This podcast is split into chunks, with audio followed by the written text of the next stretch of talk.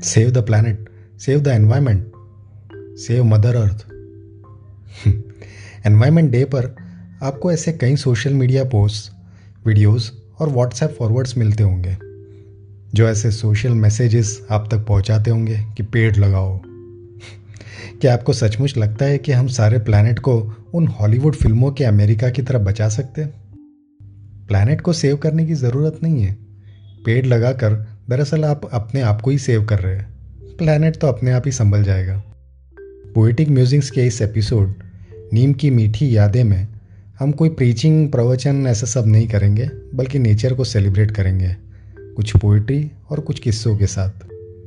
तो शुरू करते इस इंग्लिश पोएम के साथ, जो मैंने वडोदरा के एक लीडिंग एडवर्टाइजिंग एजेंसी के लिए जॉब के दौरान लिखा था।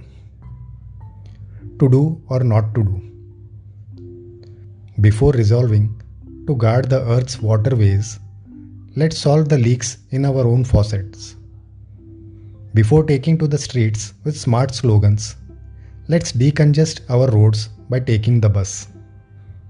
Before joining the plant a tree bandwagon, let's ensure survival of the sapling we planted last year.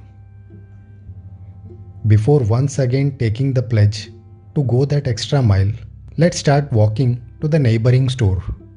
Before worrying about the planet's survival, let's worry about our own, you know what. मुझे पेड़ लगाओ के इस सलाह से एक किस्सा याद आता है।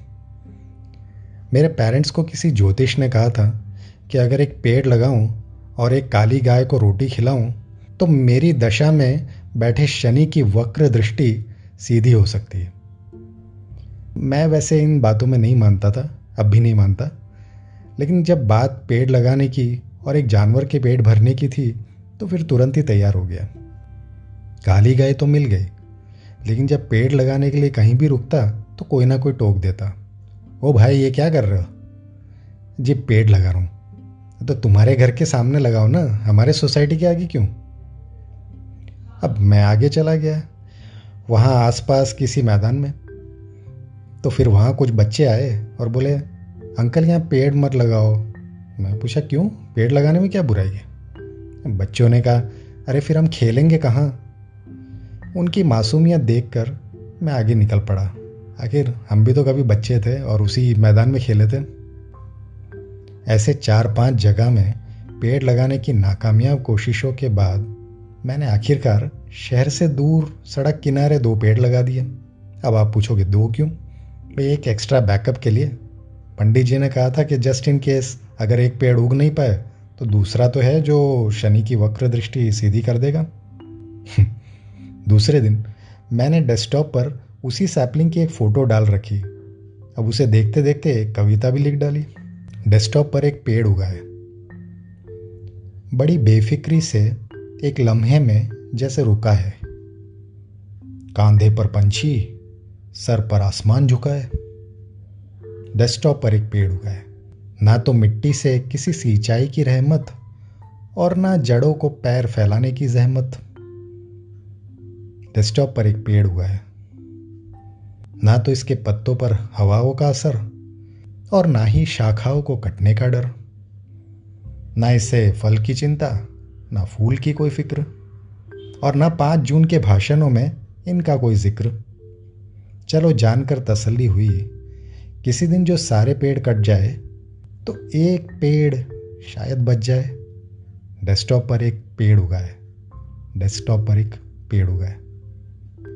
पेड़ों की अगर बात करें तो बचपन याद आता है। मैं जिस घर में पैदा हुआ था, वो दरअसल एक स्कूल था। जी हाँ स्कूल। मेरे नाना जी वहाँ जॉब किया करते थे। और उन्हें वहीं एक क्लासरूम रहने को दे दिया था, जिसे उन्होंने घर में तब्दील कर दिया था। तो सारा बचपन गोरवा वडोदरा के उस सरकारी स्कूल में कटा। घर वही एक क्लासरूम का कमरा था, जो हमारा लिविंग रूम बेडरूम और किचन हुआ करता था। उसी घर के ठीक सामने मेरे नाना जी ने एक नीम का पेड़ लगाया था। उसे लगाते हुए खींची गई एक तस्वीर भी थी, जो अब गुम हो चुकी है, लेकिन मेरी यादों में आज भी बिल्कुल ताज़ा है। उस नीम के पेड़ के नीचे ही मैं खेलता रहता, उल्टे पड़े रहता दिवाली में तारामंडल, स्पार्कलर जिसे कहते हैं, तारामंडल जलाकर उसके सिरे को मोड़कर ऊपर फेंकता। जब तक कि वो तारामंडल उस पेड़ की शाखों पर जाकर ना अटके और वहाँ से ना झिलमिलाए ये मेरा फेवरेट खेल हुआ करता था। एक बार कुछ यूँ हुआ कि मानो उस नीम के पेड़ को मुझ पर गुस्सा आ गया और एक तारामंडल मेरे ऊपर ही वापस फेंक गिराया। तब से वो खेल ही बंद हो गया। उस नीम के पेड़ के साथ कई यादें जुड़ी है। एक बार बैठे बैठे सोच रहा था कि आज वो नीम का पेड़ अगर मुझे याद करता हो तो कैसे करता होगा? नीम की मीठी यादें। हल्के हाथों से थपथपाते। वो नन्हे पैर मेरे पत्ते भी कुचल ना पाते। मेरे कड़वे शाख वो बड़े शौक से चबाते। और मीठे बेर देखकर उनके जीभ लबलबाते।